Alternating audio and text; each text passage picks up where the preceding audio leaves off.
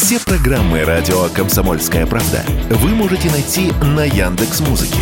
Ищите раздел вашей любимой передачи и подписывайтесь, чтобы не пропустить новый выпуск. Радио КП на Яндекс Музыке. Это удобно, просто и всегда интересно. Диалоги на Радио КП. Беседуем с теми, кому есть что сказать. В студии радио «Комсомольская правда» Иван Панкин. Это «Диалоги». В этот раз с Евгением Бужинским, профессором Высшей школы экономики, генералом, лейтенантом в отставке. Евгений Петрович, я вас приветствую. Здравствуйте. Есть такое расхожее мнение, что совсем скоро мобилизационный ресурс Украины совсем истощится, и при нынешней интенсивности конфликта, соответственно, они вынуждены будут ну, капитулировать, получается. Правда, вот есть категория экспертов, которые сразу же этот момент опровергают, ну, хотя бы в силу тех причин, что мобилизационный ресурс Украины на самом деле неисчерпаем и может поддерживаться из-за рубежа э, наемниками, например. Э, вот расскажите, пожалуйста, насколько в эту ситуацию можно верить, что да, действительно пройдет полгода, и вот будут, и бои будут идти в той же интенсивности, допустим, грубо говоря, и что через полгода можно будет говорить уже о нашей победе? Знаете, э, нет, о нашей победе мы всегда будем говорить, потому что она неминуема. Другое дело, когда она э, придет через месяц, через два, через полгода, этого никто не может сказать, за исключением Верховного Главнокомандующего, который определяет цели операция. Ближайшую цель мы знаем. Это освобождение четырех э, новых субъектов Российской Федерации. Ну, а дальше я не знаю. Я бы пошел дальше. Но это мое личное мнение. Теперь насчет мобилизационного ресурса. Понимаете, мобилизационный ресурс э, – дело такое непростое. Его можно обсуждать, но для этого нужен специалист по МОП-развертыванию, по мобилизационным ресурсам, коим я э, не являюсь, но общее представление имею. Вообще, как пишут в учебниках, мобилизационный ресурс любого государства – это 10% работоспособного населения. Вот считайте, Украина, сколько сейчас населения? Ведь никто не знает. Ну, давайте ориентироваться на, грубо говоря, 35 миллионов, которые вот, вот 35 были, миллионов. Которые вот были считайте. после начала специальной военной операции в силу того, что часть уехала за границу. Ориентируемся да, там? но кто-то еще сбежал, кто-то, так сказать, прячется. Ну, даже если мы будем считать 30 миллионов, вот 10% – это 3 миллиона. Но ведь мобилизационный ресурс – это не только люди, которые воюют в окопах это еще и люди, которые работают на производстве, выпускают промышленности, в сельском хозяйстве, в любых других отраслях. Я понимаю, что промышленность Украины сейчас находится в крайне плачевном состоянии, но все равно рабочие руки нужны. Нужно обслуживать энергетическую инфраструктуру, нужно обслуживать какую-то ремонтную инфраструктуру. То все равно это, это сотни тысяч, если не... Ну, давайте, грубо говоря, поделим на два. Будет э, миллион туда, миллион туда. Сколько они уже потеряли? Вот самые скромные э, цифры, с которыми, кстати, уже соглашаются американцы, что с начала специальной военной операции Украина потеряла безвозвратные потери только убитыми порядка 400 тысяч человек. Ну, американцы, конечно, наиболее, я даже не знаю, как их назвать, которые постоянно врут, э, они оперируют... Циничные цифры... люди, циничные. Циничные люди оперируют цифры 100 тысяч человек. Но это, конечно, не так, и никто в это э, не верит. Вот 400 тысяч. Если брать э, раненых, умножайте эту цифру еще на 2. То есть еще 800. То есть миллион двести они уже у них не боеспособны. Поэтому вот считать мобилизационный ресурс очень трудно. Но у них есть еще резервы, конечно. Они собираются понизить призывной возраст до 17 лет, убрать верхнюю границу. То есть сейчас у них 60, по-моему. 60, 60 с копейками, кажется. 60 с копейками. Ну, они планируют снять это ограничение. Ходить можешь, держать, так сказать, автомат можешь. Неважно, сколько тебе лет, это уже не имеет значения. Резервы на наверное, у них еще есть, но э, если верить Залужному, а я верю Залужному, то у них уже все, так сказать, приближается к краю. Они сейчас вот формируют три новые бригады. Ну, что такое три новые бригады, когда они уже с начала своего знаменитого наступления потеряли, по-моему, 15? Поэтому я думаю, что долго они не протянут. А что касается наемников, ну, во-первых, их не так много. Ну, по той раскладке, которую дает э, Министерство обороны, их было там, по-моему, 6 тысяч. Из них половина уже уехала, осталось где-то там, ну, 3 тысячи максимум. Причем вы учтите, что э, наемник – это такой человек, особенно западный. Идейных наемников там очень мало. Ну, в основном поляки есть. А из западников, так сказать, из э, стран э, Центральной Европы, из Соединенных Штатов, там, из Австралии есть. Это ребята, которые приехали зарабатывать деньги. А учитывая, что очень много информации, что деньги задерживаются, деньги, так сказать, каким-то образом идут махинации с деньгами, потому что это же деньги не украинские, это американские деньги. Эти наемники, так сказать, в конце концов говорят, что пошли вы куда подальше и уезжают. То есть я бы не очень надеялся на наемников э, в плане повышения э, боевого потенциала украинских вооруженных сил. Поэтому думаю, что ну, наверное, до весны их хватит. Э, Все зависит от того, э, какой интенсивности боевой, боевые действия будут этой зимой. Потому что Шустер в своей статье последней в «Тайм» пишет, что Зеленский настаивает на том, чтобы зимой продолжать наступление, продолжать активные боевые действия. Генералы с этим не соглашаются, потому что они понимают, что значит воевать зимой, когда все как на ладони, нет, так сказать, маскирующей листвы. Тяжело воевать зимой, особенно украинцев, когда силы силы э, на исходе. И все-таки хочется понять, интенсивность, допустим, максимальная, и вот у них, э, ну, получается, по вашим же прогнозам, кончается мобилизационный ресурс, э, мы уничтожаем эти несколько бригад, а дальше что? Как будут вот, разворачиваться дальнейшие события? Ну, дальше они должны включить голову и искать пути того, чтобы, так сказать, из конфликта выходить. Другое дело, что на, э, просто на заморозку конфликта, о чем в последнее время вот в западной прессе очень интенсивно разгоняется тема, что американцы уже ведут какие-то закулисные э, чуть ли не переговоры, ну, не с нами, конечно, а пытаются убедить Зеленского, что нужно как, каким-то образом начинать искать э, пути остановки этого конфликта, но уверен, что нам это не нужно. Никакая заморозка конфликта там по корейскому образцу, по любому другому образцу, это даже не полумера. Это такая, знаете, мера для того, чтобы заставить нас остановиться, накачать э, Украину, дать ей восстановить боеспособность, там будет это год, два, три, пять, а потом все начнется сначала. Нет, это не вариант, поэтому я думаю, что капитуляция Украины – это единственная э, военная капитуляция украинских вооруженных сил. Это единственный выход из этого конфликта, который нам приемлем.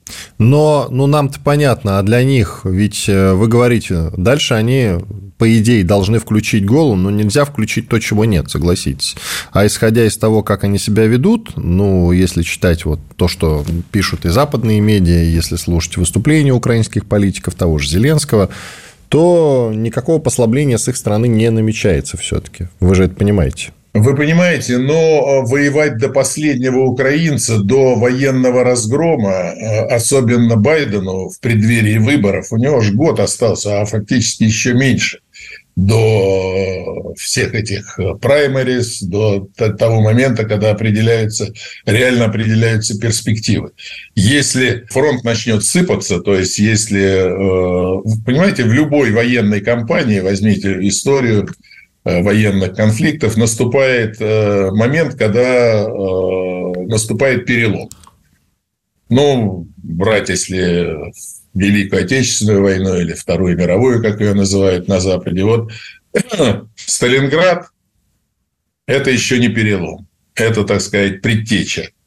А вот 43-й год Курск – это начало перелома, а взятие Киева – это конец перелома, а дальше все уже пошло, так сказать, э, по накатанному. Немцы побежали просто-напросто. Были очаги сопротивления, были еще какие-то операции, но э, уже всем было понятно, что это вопрос просто вопрос времени. Поэтому вот когда этот перелом наступит, а я думаю, что он наступит очень э, быстро, э, есть, мы начали говорить, так сказать, о мобилизационном ресурсе, но есть же еще вторая сторона медали, есть поставки вооружений. Они тоже не беспредельные. И если говорить о том, насколько неисчерпаемы запасы тех же Соединенных Штатов, я уж не говорю про европейцев, то это очень-очень э, вопрос такой болезненный для наших западных бывших партнеров. Если взять только вот расход э, снарядов вот 155-миллиметровых, на пике Украина в сутки э, расходовала 8 тысяч. У американцев месячное производство 24 тысячи. Сейчас они пытаются перезапустить там несколько заводов, планируют Раньше был 27-й год назывался, сейчас называется 25-й. Увеличить до 85 тысяч. Это на 10 дней, на 10 суток э, боев. 2 миллиона американцы уже поставили, исчерпали все. Но они не могут э, исчерпать до дна полностью с учетом тайваньского, так сказать. Э, до этого был еще тайваньский угол. Сейчас добавился Ближний Восток. Израилю тоже нужны 155-миллиметровые снаряды, особенно если начнется э, какая-то операция против Хезбаллы на севере. Если в Газе артиллерия не очень нужна, то на севере уж точно без артиллерии дальнобойной не обойтись. Поэтому американцы, вот они взяли у Южной Кореи, э, вынуждены были закупить 500 тысяч и передать их Украине. Но э, Южная Корея тоже, э, у нее Северная Корея под боком, поэтому отдавать все они не будут. Давайте сделаем перерыв, продолжим через две минуты. Евгений Бужинский, профессор Высшей школы экономики, генерал-лейтенант в отставке, я Иван Панкин. Совсем скоро вернемся в эфир. Диалоги на Радио КП. Беседуем с теми, кому есть что сказать. Продолжаем диалоги. Иван Панкин и Евгений Бужинский, профессор Высшей школы экономики, генерал-лейтенант в отставке. Идем дальше. Что касается поставок вооружений, вот F-16 все никак не дойдут. Есть ли основания полагать, что F-16, которые европейские страны пообещали Украине, дойдут только частично, долетят, если быть точнее? Ведь речь до этого шла, что европейские страны выделят порядка 100-150 машин. Сейчас уже эта цифра нигде не всплывает. Я вот последнее, что слышал, там около 20, грубо говоря, всего одна эскадрилья. Есть подозрение, что остальные машины берегут для того, чтобы в нужный момент отправить э, либо на Ближний Восток, хотя у Израиля есть свои самолеты, но ведь непонятно, как действительно будет разворачиваться эта ситуация. Может быть, другие арабские страны подключаться и истребители понадобятся.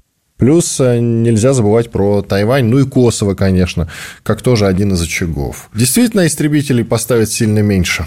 Знаете, я э, вообще считаю, что вот этот вот сюжет э, с истребителями, это такой, знаете, искусственный сюжет. Дискуссии в американском конгрессе, в американском даже разведсообществе по поводу поставок самолетов, они не утихают до сих пор. Они начались где-то еще в конце прошлого года. И вот год э, эти дебаты идут. Там очень много проблем. Во-первых, вот те самолеты, которые обещали поставить Дания и Нидерланды. А речь действительно идет не о сотнях, не о ста, не о 150. Эти цифры я, откровенно говоря, не слышал. Но, наверное, не наверное, очевидно, раз вы говорите, где-то они мелькали. Я слышал цифру вот 24 самолета. Это эскадрилья. Причем, э, вы понимаете, у э, Дании, у Нидерландов, у них вообще-то 150 на двоих даже нет. Пока ни, никакая другая страна не объявляла о своем намерении. При этом европейские страны, вот Норвегия, да, они там, например, получили 35-е, э, но F-16 раз и быстренько продали Румынии они не стали, так сказать, их беречь, э, складировать, э, чтобы передать Украине. То же самое Дания с Нидерландами. Э, единственная страна, которая может поставить самолеты в таком количестве, там 100-150, это Соединенные Штаты. Но они пока не заявляли о том, что свои самолеты, потому что там очень многое нужно снимать с этих самолетов. Не готовы американцы поставлять свои самолеты. Пока что, во всяком случае. Что есть у Дании и у Нидерландов это самолеты, во-первых, далеко не последних модификаций. Это самолеты 80-х годов. А потом с самолетами сама поставка – это не проблема. Их можно поставить. Существует несколько вопросов, которые для американцев очень трудно решаемые. Во-первых, э, самолет – это не танк, даже не танк, хотя танк тоже требует обслуживания, требует ремонтной базы. Один полет F-16 – это 16 э, часов обслуживания. Один летчик – порядка 60 человек э, наземного персонала создать инфраструктуру обслуживания и среднего ремонта, о капитальном ремонте речь, конечно, не идет, это все в заводских условиях, это надо куда-то их увозить, даже создать инфраструктуру среднего ремонта под э, огневым воздействием Российской Федерации. Я веду речь э, о территории Украины. Эта задача крайне трудно решаема. А, во-вторых, э, аэродромы. Для F-16 достаточно капризный самолет в плане э, требований к э, взлетно-посадочным полосам. На Украине таких аэродромов, их ограниченное количество. Вот в Милийской области они оборудовали такой аэродром. Вот три раза это в Староконстантиновке по ней уже наносятся удары, вот три раза уже наши э, военно-космические силы разрушали. Можно это, конечно, все восстанавливать, но, опять же говорю, вот эти проблемы, они э, очень, очень трудно решаемы. Есть вариант, и он э, уже обозначается, что самолеты могут базироваться на территории, раньше говорили, трех стран, Польша, Словакия и Румыния. Сейчас э, Словакия в связи с э, тем, что пришло к власти новое правительство, Словакия уже выпадает, то есть Румыния, Польша. Если самолеты взлетают с аэродромов Польши и Румынии и э, выполняют боевые задачи по нанесению ударов по нашей группировке, эти страны по всем международным правилам становятся непосредственными участниками вооруженного конфликта.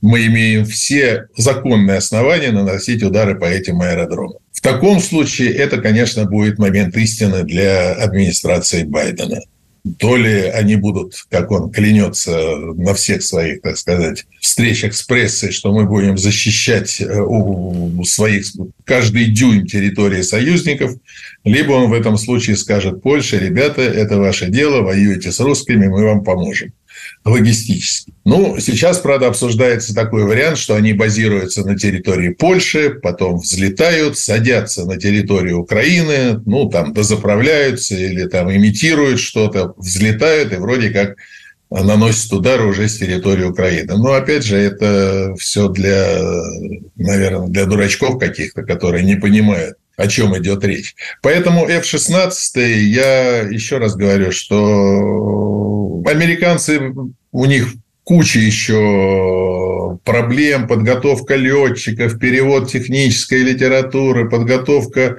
э, технического персонала, либо это готовить украинцев, либо это контрактовать э, западников. Это дорого. Э, во всяком случае, пока э, вот Правда, вчера, по-моему, или позавчера, что они в разобранном виде доставили пять самолетов уже. Но зачем в разобранном виде? Э, зачем эти пять самолетов? А вообще-то то, что Залужный написал, что с появлением э, в зоне боевых действий комплекс С-400, F-16 вообще становится неактуальной. Вообще э, F-16, если говорить, так сказать, о решении задачи, о которых все время говорят э, украинские военные, э, добиться превосходства в воздухе. Во-первых, э, тут нужно не 24 самолета, а по минимуму 240 самолетов, чтобы говорить о том, чтобы добиваться превосходства в воздухе. Во-вторых, в качестве самолета воздушного боя когда завоевывается превосходство в воздухе. F-16 не подходит. Он уступает и Су-30, и Су-35 по всем параметрам. То есть это, то, это просто платформа для э, пуска ракет класса э, воздух-земля. Но, опять же, возвращаясь к Залужному, к его знаменитому интервью «Экономист», э, с появлением С-400, собственно, жизненный цикл этого самолета может Э, исчисляться с момента взлета до выхода на рубеж атаки. Дальше он будет просто сбит и все. А если, э, опять же, брать во внимание то, что министр обороны вот э, недавно на Сяньшанском форуме в Пекине сказал, что за э, две недели уничтожили 30, 37 самолетов. Ну, что такое 24 самолета? Ну, на 10 дней.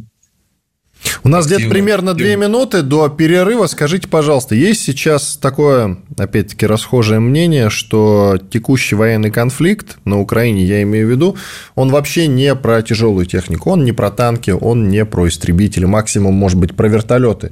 Он про беспилотники, про артиллерию и ракеты и про пехоту, скорее. Как-то Нет, нет, я не согласен. Вы знаете, это то... Э, я вот тоже был сторонник, я очень много занимался вот э, договором об обычных вооруженных силах в Европе, который, так сказать, вчера почил в Бозе.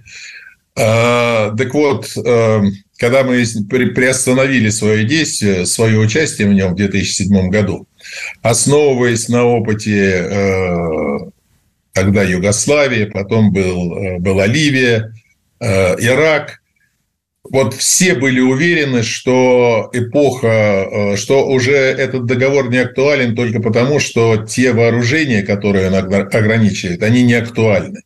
Танки, артиллерия, броневые, боевые бронированные машины – все это в прошлом. Война будущего – это дроны, это крылатые ракеты, это палубная авиация, боевая авиация, вертолеты – а жизнь показала, что танки релевантны, дальнобойная артиллерия э, релевантна, ракетные системы э, залпового огня э, релевантны.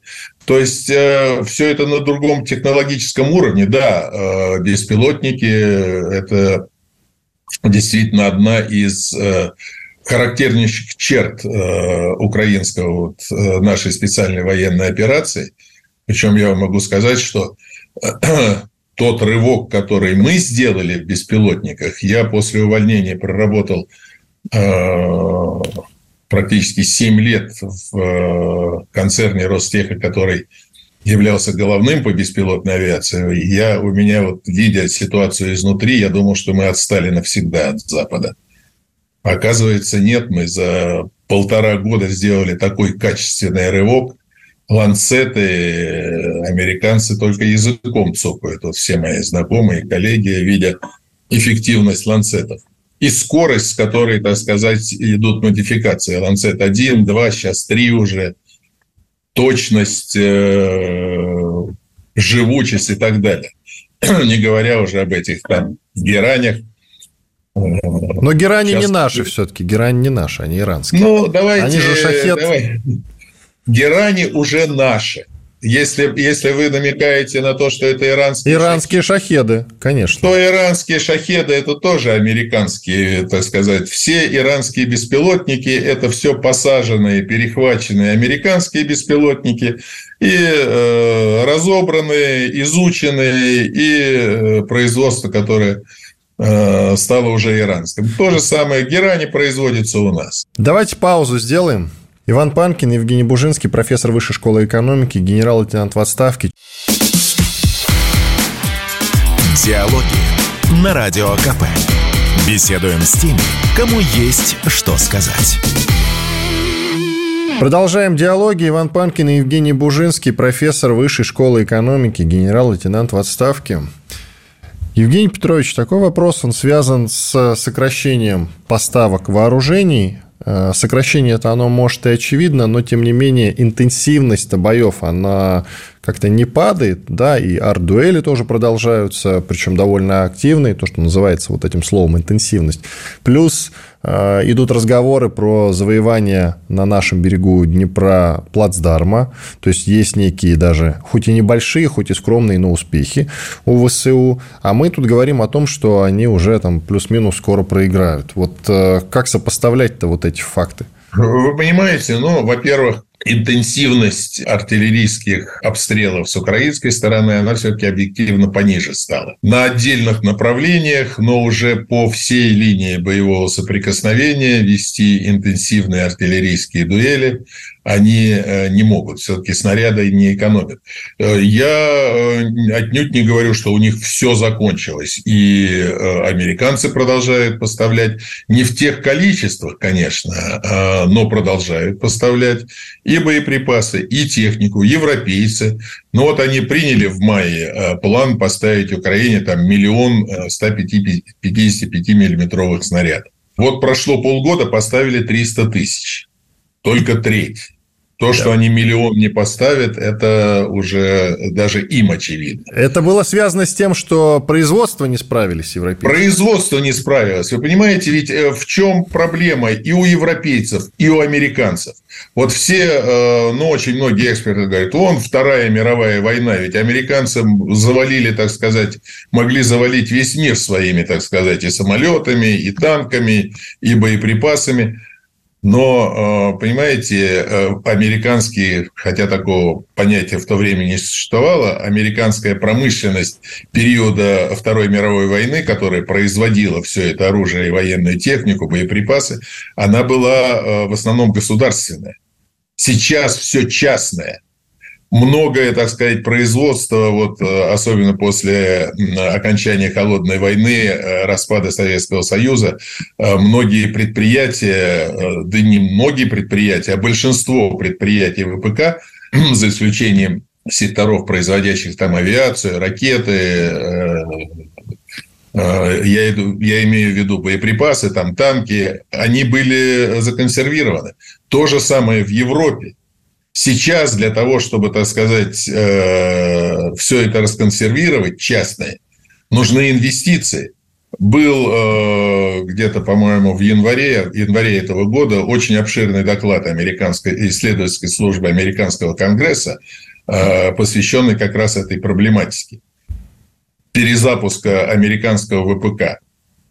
Частник, он говорит, пожалуйста, я готов, я готов инвестировать, я готов расконсервировать э, мощности по производству боеприпасов, но вы мне дайте гарантию, в течение 10-15 лет вы мне будете размещать э, заказы на эти снаряды, там не меньше, ну, грубо говоря, миллиона штук э, в год.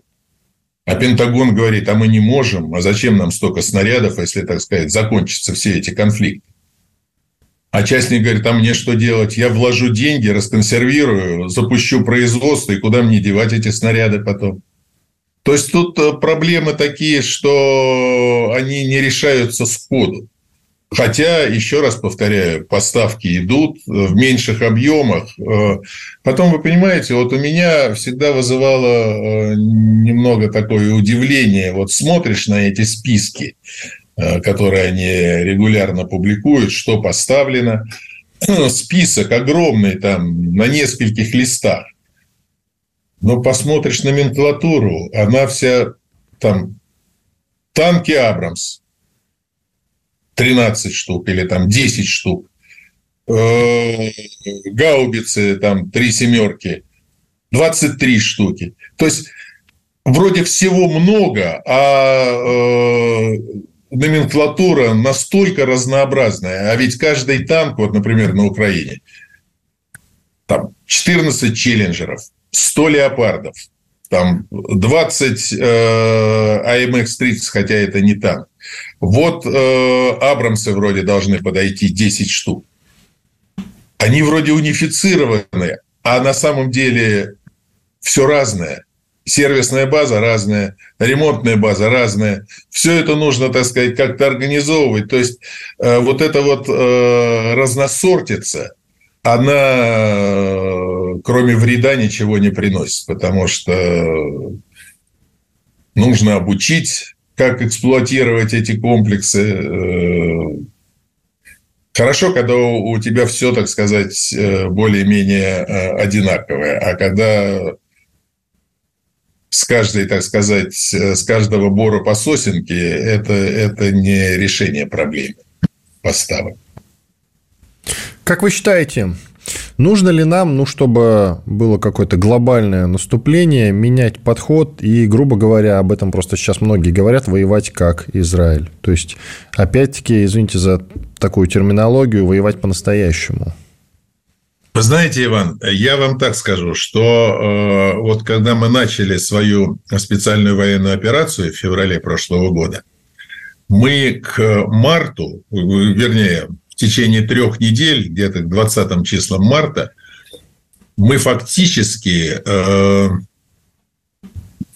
ну не полностью, но процентов на 70 решили все свои задачи. В каком Если смысле? Вы в каком смысле? В каком смысле? Мы, э, вот то, что я оперирую только теми данными, которые э, давало наше Министерство обороны. Мы вывели из строя 75% системы ПВО. Вывели из строя практически все военные аэродромы на Украине и э, всю авиацию, у них немного было, всего 200 самолетов, э, практически всю авиацию украинскую. Э, все пункты базирования флота, хотя флота не было, за исключением там одного этого Германа Сагайдачного, а остальное все катера. Но тем не менее, э, высадили э, десант в Гастомеле под Киевом, захватили этот плацдарм, удержали его, э, можно было, так сказать, э, при э, желании развить успех. А дальше, как сказал наш президент, мы остановились. Украинцы, естественно, запросили переговоров, что надо кончать этот конфликт.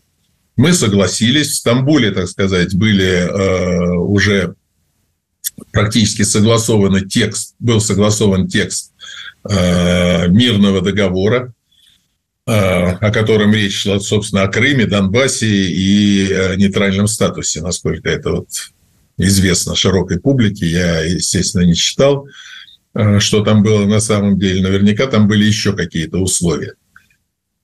Но вот мне мои, я очень много, еще сейчас поменьше, конечно, но в то время очень активно общался со своими американскими коллегами военными, с которыми мы на протяжении десятилетий я общался. И вот один э, американский генерал говорит, что вы делаете? Вы, что вы остановились-то? Я говорю, ну как, все уже, переговоры идут, мирный договор, так сказать, вот-вот будет подписан, уже там инициалы поставили, главы делегаций, промежуточный этап. Сначала инициалы, потом подписывается э, на промежуточном уровне, потом уже окончательная подпись. Все, Говорю, мы действуем, я ему говорю, мы действуем так, как вы. Массированные удары с воздуха, э, ракетные удары, и все, дальше э, противоположная сторона э, начинает просить перемирия. Он говорит, правильно, но мы-то действуем по-другому. Мы пока не подписаны на высшем уровне, а лучше и ратифицированы, мы не останавливаемся.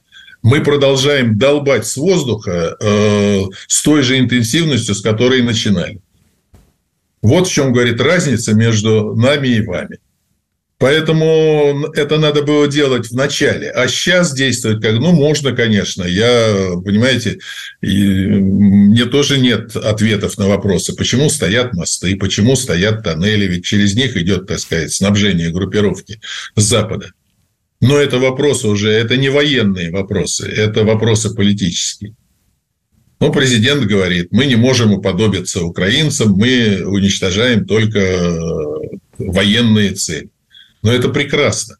Но э, мы минимизируем потери.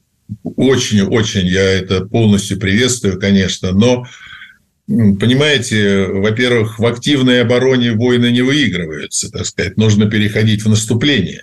Наступление – это, конечно, потери но э, можно их минимизировать, но для этого нужно э, усилить э, интенсивность ракетных и воздушных ударов. У нас, ну вот, например, мы сейчас начали использовать вот эти ФАБы, фугасные авиабомбы, оснащенные модулем коррекции мощностью полторы тонны. Сразу произвело эффект. Но у нас же есть и трехтонные, у нас есть пятитонные. Но долбануть по той же Авдеевке вот так демонстративно, вот это, это бомбой такого, так сказать, такой мощности.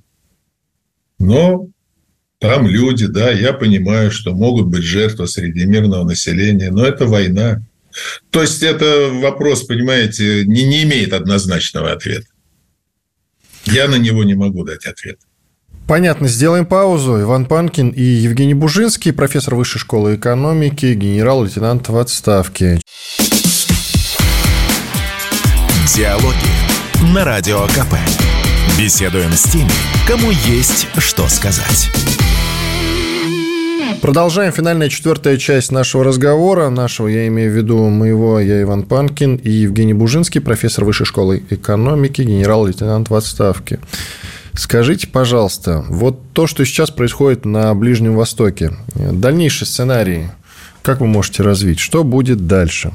Мы постоянно говорим о том, что могут втянуться другие арабские страны, но они пока осторожничают. Как вы считаете, вот почему действительно дело ограничивается протестами? Вы знаете, мне создается такое впечатление, что арабский мир, он э, не готов э, к широкомасштабной войне на Ближнем Востоке э, с Израилем. Ну, естественно, если это будет широкомасштабный какой-то конфликт.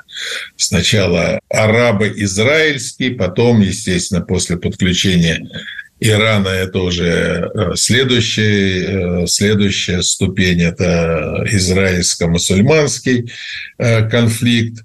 Такое впечатление, что никто к этому не готов.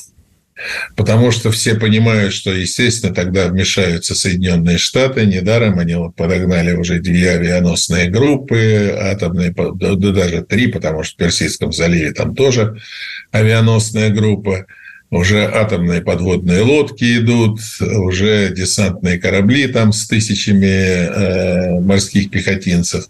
Все это мне напоминает э, вот сосредоточение э, сил и средств, создание группировки э, перед э, нападением на Ирак. Ну, считается, что это такой сигнал Ирану, понимаете? Но для сигнала уж очень много они сил и средств нагоняют в регион. Просто для сигнала.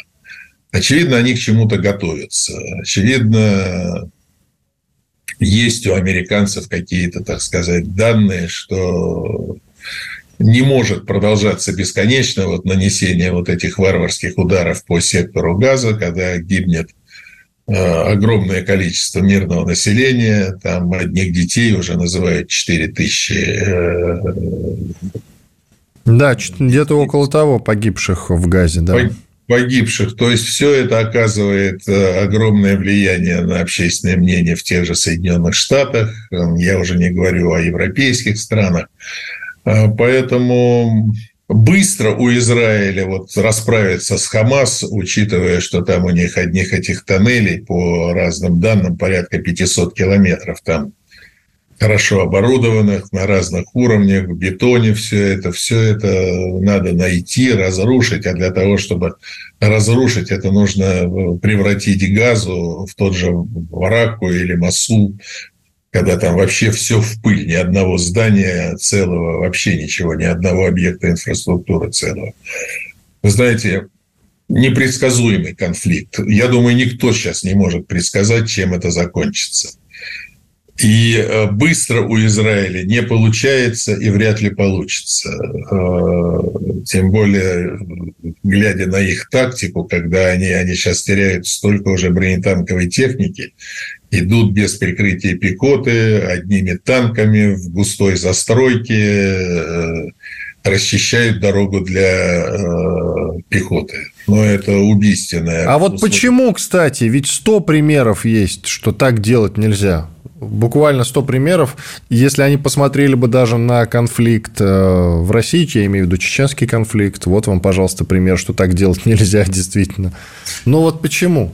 Известно же, что танки в городе – это сгоревшая техника. Иван, ну, мне кажется, гордыня. Вот э, гордыня американская, западная. Вот, э, вот с самого начала, если мы на секунду вернемся к Украине, вот для всех было ясно, для меня было абсолютно ясно, что вот эта вот американская тактика э, батальонных, э, даже усиленных батальонных групп, которые, так сказать, занимаются прощупыванием э, линии боевого соприкосновения в поисках слабых мест для того, чтобы туда вклиниться и потом развить успех, это ну, не, не работает, эта тактика. Вы понимаете, и я считаю, что э, первопричина э, всего этого, что американцы не воевали, с, я не знаю, со времен, со времен Корейской войны они нормально на земле не воевали. Вот когда мне говорят, бригада, подготовленная американцами или там э, какой-то западноевропейской страной членом НАТО. Ну, чему они могут научить, если у них практического опыта нет? Англичане учат украинцев, как э, десантироваться на необорудованном побережье. Где англичане десантировались в последний раз? В 1944 году, Нормандия, операция «Оверлорд». Но сколько лет-то с того времени прошло? А они все учат. Вот поэтому я говорю, вот гордыня, что наша тактика, что мы вот, мы единственные знаем, как надо. Ну вот, взяли бы, так сказать, изучили э, действия российских войск в Грозном. Начало 90-х годов. То же самое. Грачев, царство ему небесное. Возьмем десантным полком. Ну, взял десантным полком. Пошел, так сказать, танками, БМД. Вот их все сожгли благополучно. Но никто вот на ошибках, да, на ошибках никто не учится, не учится. На ошибках не учится. Но, тем не менее, сухопутная операция, насколько можно судить по средствам массовой информации Израиля в секторе Газа, началась. И если по срокам брать, как вы думаете, когда она может закончиться? Я думаю, что месяцы. Месяцы. Не, не это, да, да, даже представить трудно. Вы понимаете, но все-таки город, он хоть небольшой по площади. Ну, как небольшой? Три миллиона ориентировочно в секторе газа живет народ. Ну, до, ну от двух до трех. Ну, даже да. давайте возьмем два с половиной. Но самое главное, очень плотная застройка. Но если вы наверняка бывали, так сказать, вот в арабских э, столицах, я не был в Газе, но я помню Каир. Но это же одно здание к другому все, все очень плотно, это нужно рушить и рушить. Это нужно не, не, не 10 тысяч, а 100 тысяч, миллион авиабомб сбросить. Чтобы и плюс это... это создает некий щит для тех самых подземных коммуникаций, о которых так конечно, много говорят. Конечно. А коммуникации можно разрушить только э, если вы, э, вы выявите, так сказать, эти, у вас будет план этих коммуникаций. А так вот тычками там обнаружили вход, там обнаружили вход, там обнаружили, там какой-то колодец, так сказать, разрушили. Но это можно, это можно годами разрушать. Там, как я вот слышал цифру от э, многих специалистов по Ближнему Востоку, 500 километров этих тоннелей. А Израиль может проиграть эту сухопутную операцию? Может, конечно. А как, она будет, как это поражение будет выглядеть? Но это поражение будет, они просто вот под давлением американцев, под давлением общественного мнения просто провозгласят, что все, мы останавливаемся, мы уничтожили верхушку Хамаса, мы не ставим себе задачу уничтожать до последнего бойца, но вот э, верхушку мы уничтожили, инфраструктуру разрушили, теперь э, нужно, так сказать, переходить к политическому регулированию и приводить э, к власти, вернее, создавать систему управления в секторе газа, но, естественно, без Хамаса. Как это они будут делать? Загадка. Ну, ну то есть, такой вьетнамский вариант. Да, да, именно так. Любопытно. Ну, тогда это по вьетнамскому, если сценарию, это на годы. Это на годы. Ну, я думаю, что со времен Вьетнама прошло уже там, 50 лет, поэтому, наверное, что-то что уже какие-то новые технологии, все это спрессуется время. Наверное, они постараются это все сделать за несколько месяцев, но все равно это не завтра, не послезавтра. Это продлится еще как минимум до весны, я так думаю. Хорошо, а вы ждете, допустим, новых очагов военных конфликтов э, уже в других местах? Я вот почему-то сомневаюсь по поводу э, трека «Китай-Тайвань», а вот э, Сербия-Косово, мне кажется, вполне себе реализуемым, если в Косово поджечь. Вы верите в это? Нет, я не верю. Я, во-первых, ну, что касается Тайваня, я абсолютно уверен, что Китаю это совершенно не нужно. Я вот, я говорю, я только вот на прошлой неделе вернулся из э, Пекина, был на этом вот Сяньшанском форуме, э, имел много бесед э, с китайцами, но они мне говорят, ну да, мы можем, а зачем? Мы экономически это... Главное, чтобы они не провозглашали независимость. Но, думаю, вот 13 э, числа будет встреча Байдена с Си вот, э, в Сан-Франциско. Я думаю, что Байден даст клятвенное заверение, что объявления независимости не будет. Это, это единственная такая красная тряпка для китайцев. Что касается э, там, промышленности, я говорю, там вот даже эти, эти чипы знаменитые, вот эта тайваньская компания, которая производит там 70% этих чипов, я с удивлением узнал, что, в принципе, она принадлежит-то китайцам континентальным, а не, не, не, не островным тайваньцам. Поэтому нет, там, э, там э, войны не будет, я в этом уверен. Э, Косово, вы понимаете, Сербия настолько экономически завязана на Европу, она просто не выдержит блокады. Если Евросоюз на нее возьмется ну, по-серьезному, я думаю, что Вучич э, не, не, не, не пойдет на это. Будут толкаться, будут грозить, будут там э, силы сосредотачивать какие-то, но до реального вооруженного конфликта с задействованием уже регулярных вооруженных сил, я уверен, не дойдет. Спасибо.